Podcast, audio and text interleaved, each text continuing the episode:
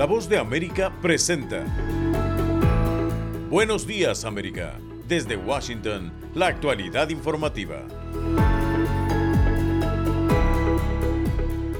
El Pentágono advierte que la filtración de documentos clasificados es un riesgo para la seguridad nacional de Estados Unidos. El presidente Joe Biden inicia hoy una visita a Irlanda que lo lleva hacia sus raíces en esa nación.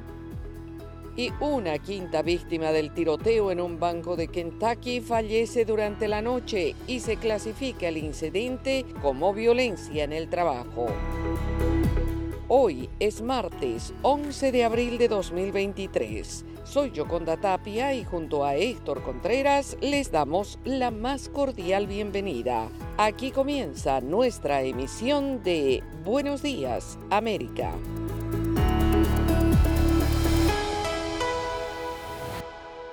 Autoridades estadounidenses continúan investigando el origen de la filtración de secretos militares de Estados Unidos sobre el curso de la guerra en Ucrania. Judith Martín Rodríguez con los detalles la filtración de un centenar de documentos clasificados de inteligencia militar estadounidense y que expuso detalles y datos de los operativos sobre la contienda en Ucrania pudo haber comenzado en un chat de una red social muy popular entre los jugadores en línea. La plataforma en cuestión es Discord, un programa que facilita la comunicación entre diferentes usuarios, quienes pueden intercambiar mensajes en tiempo real. Según señala un testigo en una discusión creada para abordar una variedad de temas relacionados con Ucrania, un usuario no identificado compartió los documentos supuestamente secretos y aunque en un principio la información pasó de forma desapercibida, al cabo de los días acabó viralizándose a través de Twitter hasta llegar a los medios de comunicación. Según el Pentágono, esta difusión supone un riesgo muy grave para la seguridad nacional y además podría alimentar la desinformación en torno a la contienda en Ucrania y es que, como sostienen desde el Departamento de Defensa, las diapositivas podrían haber sufrido ediciones. En tanto, todavía se desconoce la magnitud de esta exposición y, según señaló el coordinador del Consejo de Seguridad Nacional, John Kirby, investigarán hasta encontrar una explicación. No hay excusa para que este tipo de documentos sean de dominio público. No merecen ser de dominio público, merecen ser protegidos. Entonces, vamos a llegar al fondo de esto y luego, si hay acciones que deben tomarse, a medida que aprendamos más sobre el alcance de lo que sucede aquí, obviamente las tomaremos. Según señalan los expertos, este escenario proyecta una imagen de debilidad para Estados Unidos en materia de seguridad y certifica las debilidades de la contingencia estadounidense a la hora de mantener material delicado y confidencial. Judith Martín Rodríguez, Voz de América.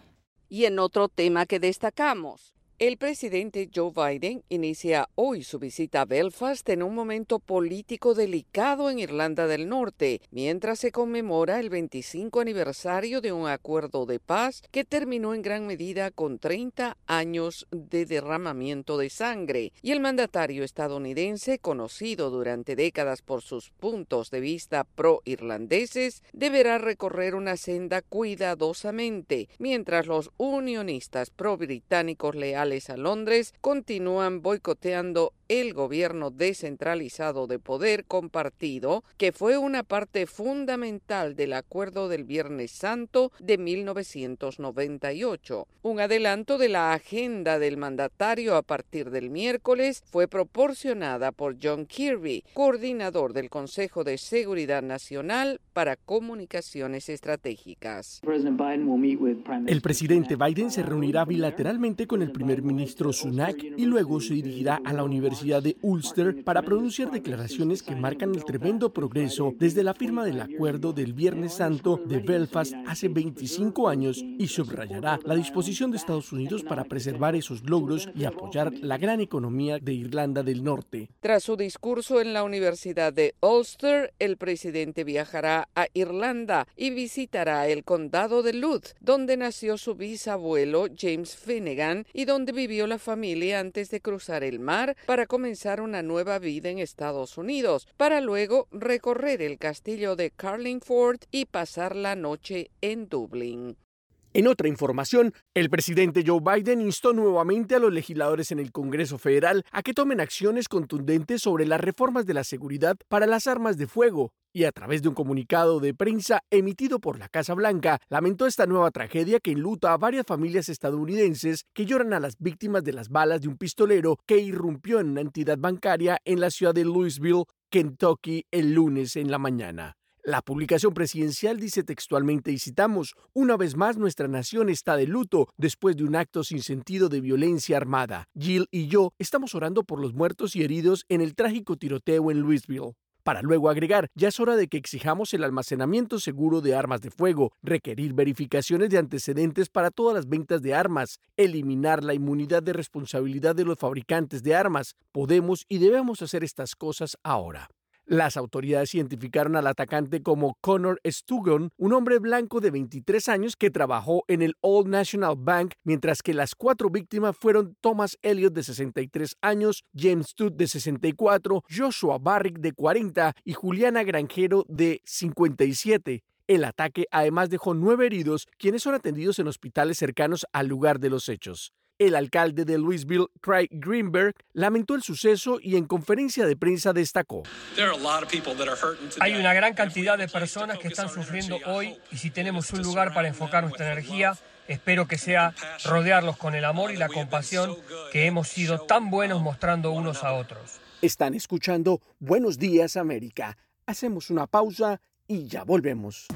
La Voz de América te invita a ser parte de nuestra familia a través de las redes sociales. Encuentra en tu muro las últimas noticias de tu país en su conexión con Estados Unidos, la región y el mundo. Historias que empoderan las voces latinoamericanas de política, economía, salud, actualidad, balanceadas y precisas. Únete a un equipo de origen hispanoamericano que trabaja para conectarte con los tuyos. Síguenos en Facebook y conviértete en protagonista de una historia que tú mismo ayudarás a construir.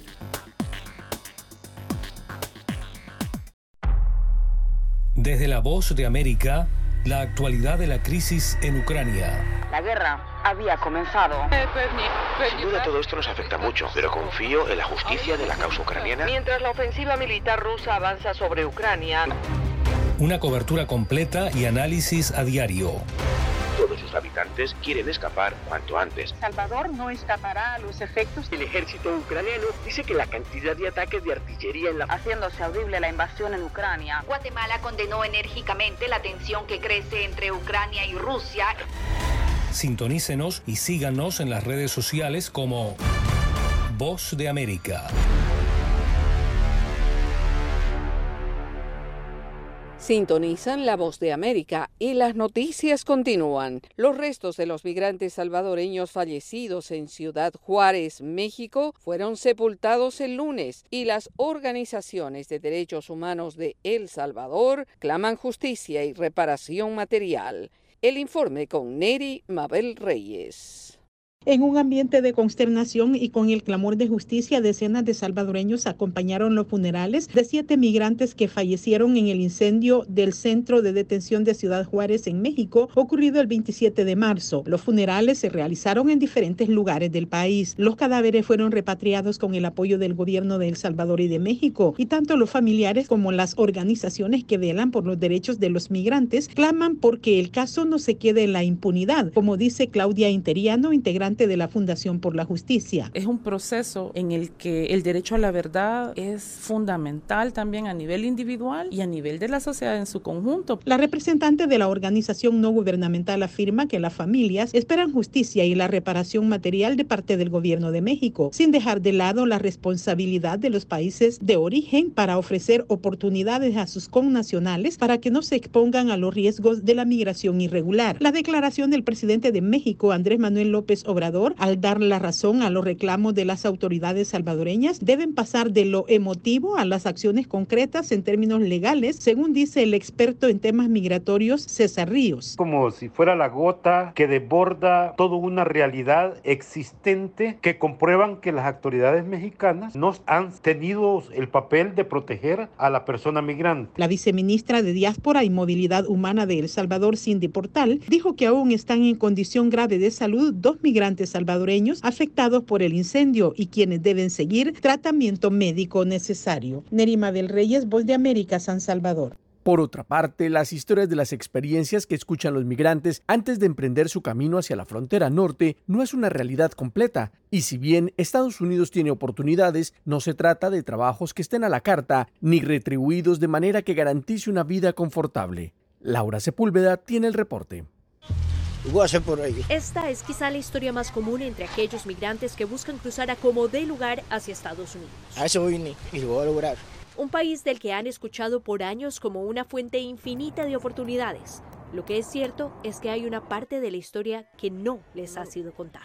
Que está duro porque unos panas ya pasaron y también le ha costado encontrar trabajo y la vaina se ha ponido un poco forzosa de aquel lado también. Los migrantes eh, sufrimos mucho uh, por, por ese sueño americano. Así lo ratifican quienes trabajan con poblaciones migrantes y ven esta como una realidad que muchos enfrentan. Pues aunque datos recolectados por el Center for Immigration Studies destacan que solo el 3,2% de la población inmigrante está desempleada, Aquí se cuentan solo trabajos formales, no los de vendedores callejeros, granjeros y otros trabajos como construcción informal, contratados por día y comúnmente ocupados por personas como los de las historias que hoy narramos. Mucha gente trabaja hasta tres trabajos para poder ah, mantener, ¿verdad?, eh, lo que es nuestra nueva vida y también tratar de mandar un poquito de lo que se pueda a, nuestro país. Pues el sueño de los suyos termina siendo más fuerte que el de ellos mismos. Lo primero que quiero es conseguir un trabajo para poder ayudar a mis hijos. Tengo dos hijos en Cuba, están pasando, y mi papá. Yo ya dejé a mi mamá con unas gallinitas y unas cositas por allá, pero para que se mantenga medio medio, tú sabes. Y yo por aquí abregándola le mando de 50 dolaritos, 30 dolaritos para que la mujer se defienda por allá porque allá está rechísimo. Adquirir un trabajo para proveer en su hogar, tener algo adicional para ayudar a la familia y, ¿por qué no?, soñar incluso con adquirir bienes es lo que miles de migrantes planean alcanzar, pero la realidad es dura. Cuando de oportunidades se trata, el poseer estatus legal facilita todo, pero no lo es todo. La vida en Estados Unidos puede ser tan costosa que según el censo, el 7,2% de los trabajadores se han visto obligados a tener múltiples empleos para poder suplir sus necesidades. Laura Sepúlveda, Voz de América. Están en sintonía de Buenos Días América. Hacemos una pausa y ya volvemos. Estas son las noticias. A tempranas horas de la mañana, acompañado por sus aliados políticos, el presidente... No coincide con la medida unilateral implementada por el gobierno de Estados Unidos. Que ya por precaución han recomendado no viajar a la zona estos son los corresponsales de La Voz de América. Álvaro Algarra, Voz de América, Caracas. Giselle Jacome, Quito, Ecuador, Voz de América. Juan Ignacio González Prieto, Voz de América, Buenos Aires, Argentina. Llevando siempre la información desde el lugar de los hechos. La economía de Uruguay lleva 15 años de crecimiento ininterrumpido. Fue designado con 94 votos de los 128 asambleístas que forman. Sara Pablo, Voz de América, Ciudad de México. Nerima del Reyes, Voz de América, San Salvador. La Voz de América ofreciendo información de lo que sucede en Estados Unidos, América Latina y el mundo.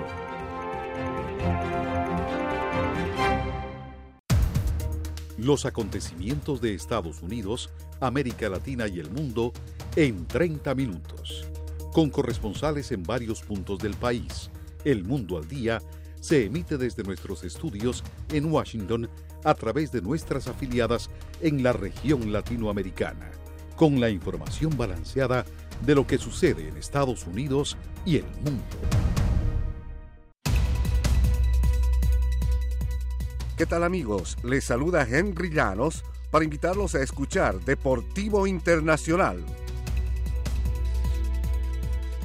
De lunes a viernes, el resultado y las noticias de los eventos deportivos internacionales en un solo lugar Deportivo Internacional, una producción de La Voz de América. Las noticias siguen en Buenos Días América. El gobierno de Honduras anunció la intervención de las cárceles a nivel nacional como medida para recuperar la gobernabilidad frente a los últimos enfrentamientos. Óscar Ortiz tiene el reporte. Con el nombramiento de una comisión interventora y bajo el modelo del respeto a los derechos humanos orientados a la prevención y el castigo, el gobierno de Honduras anunció varias medidas para recuperar la gobernabilidad en las cárceles del país. Estas medidas, según explican las autoridades de gobierno, se cumplirán con el amparo de la ley y el respeto con los compromisos internacionales por el respeto y protección a los derechos humanos, asegurando que es un problema estructural por años y la subsecretaria de Seguridad, Yulisa Villanueva, dijo. Ahí se requiere realmente una intervención integral y yo creo que es lo que se debe de hacer del Instituto Nacional Penitenciario.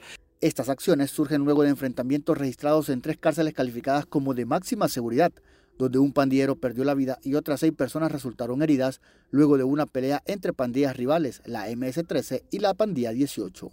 El experto en seguridad y derechos humanos Carlos López dijo que las intervenciones deben tener el objetivo de recuperar el control en esos centros penitenciarios, ya que de lo contrario la inseguridad en Honduras seguirá aumentando. En efecto, lo que estamos evidenciando es que la crisis dentro del sistema penitenciario no ha sido resuelta ni está pronto a resolverse. Estamos hablando de una crisis que lleva más de dos décadas, una crisis que conlleva eh, varios problemas, pero que eh, vemos los efectos en este momento eh, con revueltas, con tiroteos, con la pérdida de vida. Mientras tanto, la presidenta Xiomara Castro reveló que se contempla la construcción de dos nuevas cárceles bajo el modelo de máxima seguridad. Oscar Ortiz, Voz de América. Honduras. En tanto, Ecuador avanza lentamente en los juicios de casos de corrupción originados en la pandemia del COVID-19 por inoperancia y falta de jueces. Giselle Jacome con detalles. La Fiscalía de Ecuador continúa la investigación de más de 160 casos de corrupción generados durante la pandemia del COVID-19 en 2020. Hay pocas personas detenidas y los juicios avanzan demasiado lento. En 2021 se registraron 179 casos. Uno de los más sonados fue el de la venta de bolsas para cadáveres con sobreprecio, por el que fueron condenadas siete personas a cumplir 13 años de cárcel. Pero en diciembre de 2022, Daniel Salcedo, uno de los principales implicados, salió en libertad con medidas cautelares otorgadas por un juez.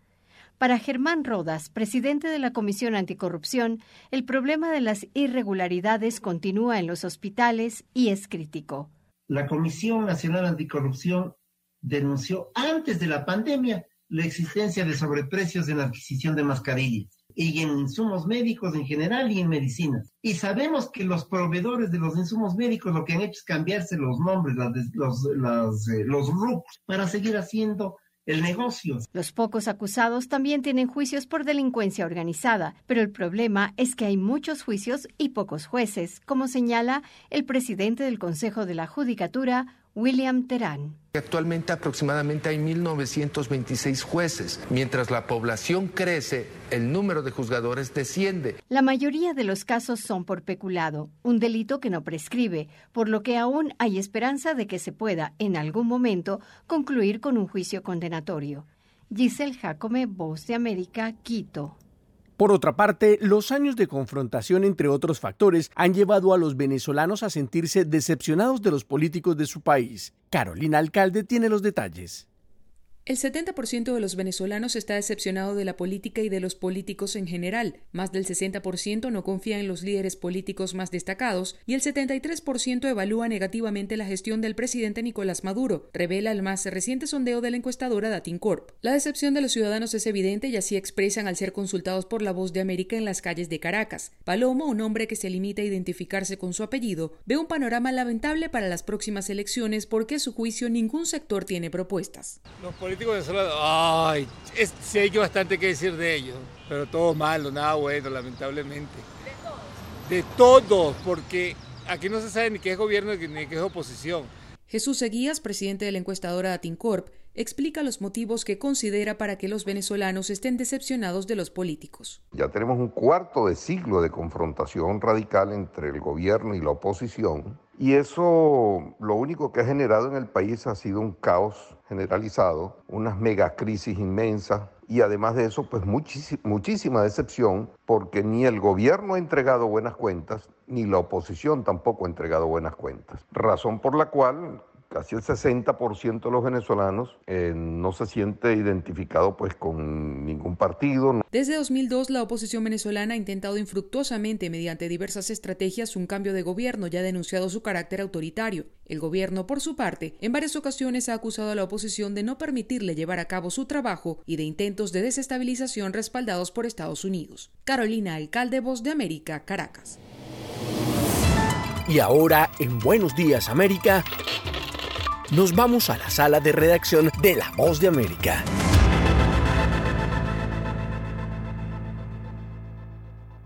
En tanto, el Congreso en Chile aprobó una polémica ley que aumenta el poder de la policía, conocida popularmente como gatillo fácil. Esta es una actualización de nuestra sala de redacción.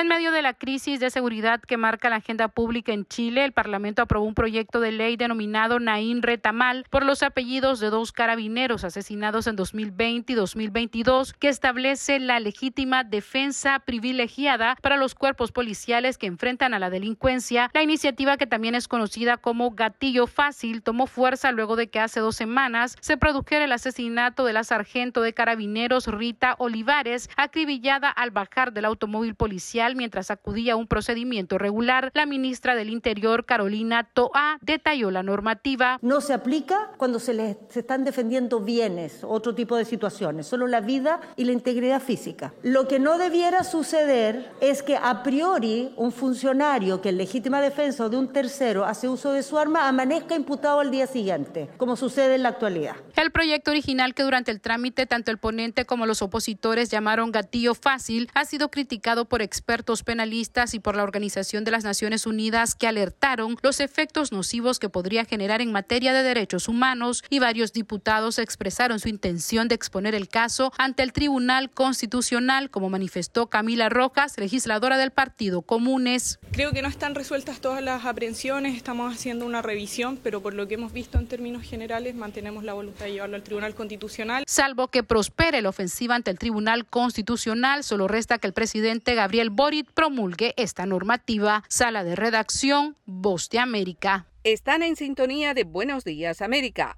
Hacemos una pausa y ya volvemos. Desde la Voz de América, la actualidad de la crisis en Ucrania. La guerra había comenzado. Sin duda todo esto nos afecta mucho, pero confío en la justicia de la causa ucraniana. Mientras la ofensiva militar rusa avanza sobre Ucrania, una cobertura completa y análisis a diario. Sus habitantes quieren escapar cuanto antes. Salvador no escapará a los efectos. El ejército ucraniano dice que la cantidad de ataques de artillería en la... Haciéndose audible la invasión en Ucrania. Guatemala condenó enérgicamente la tensión que crece entre Ucrania y Rusia. Sintonícenos y síganos en las redes sociales como Voz de América.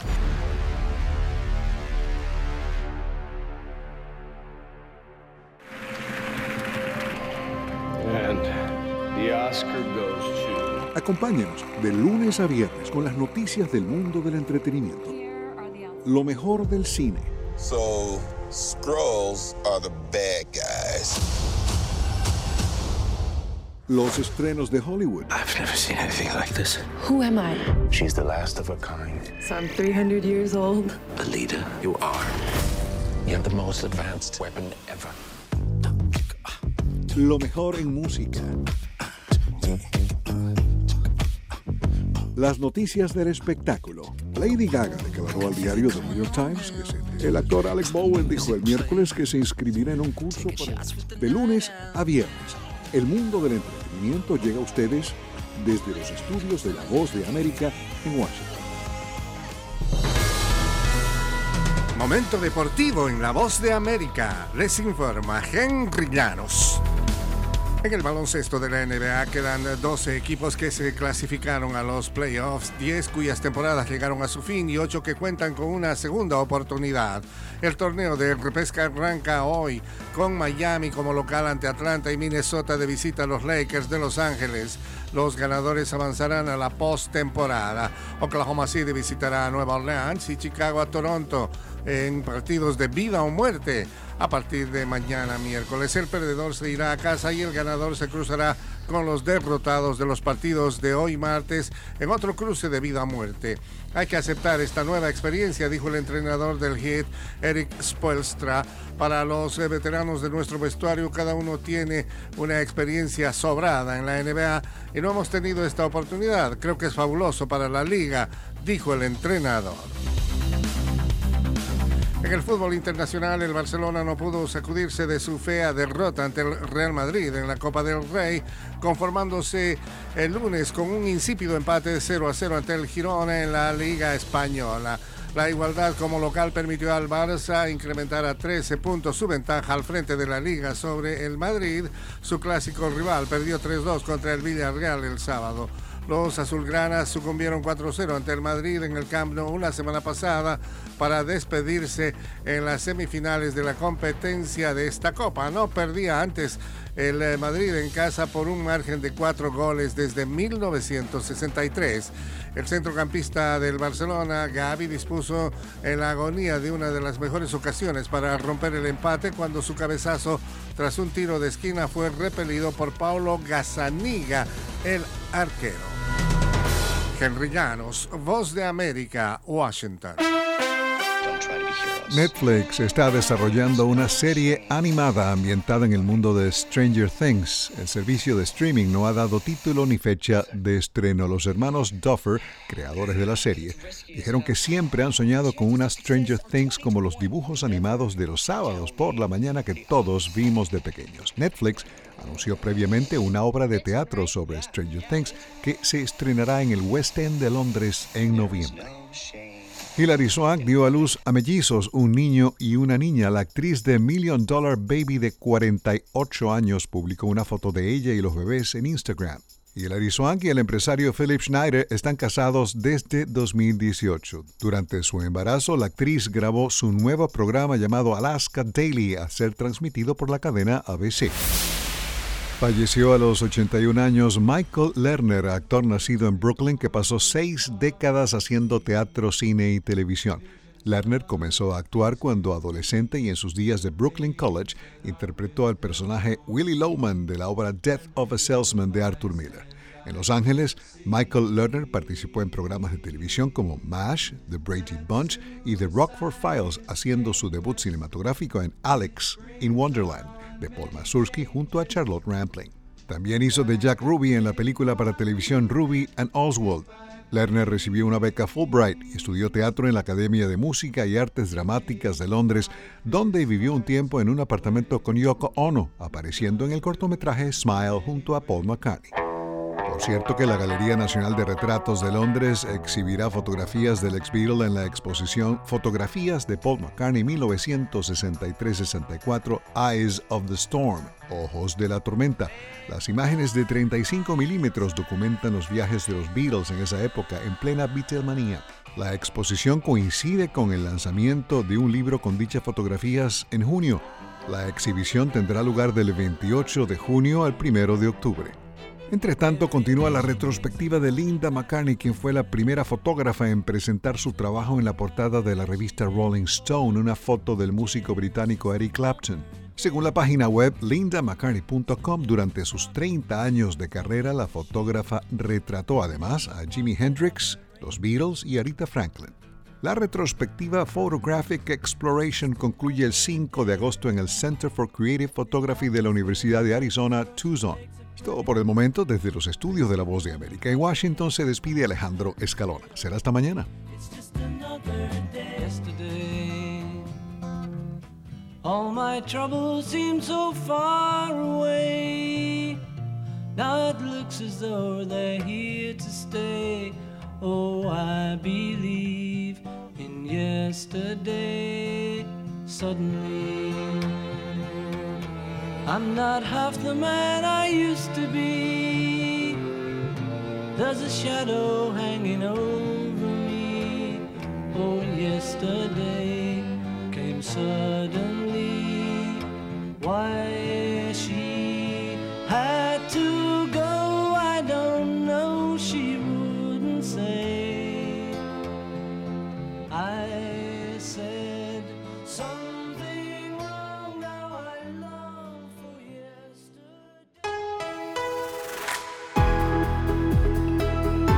Y así llegamos al final de Buenos Días América. Soy Yoconda Tapia y les agradezco el privilegio de la sintonía.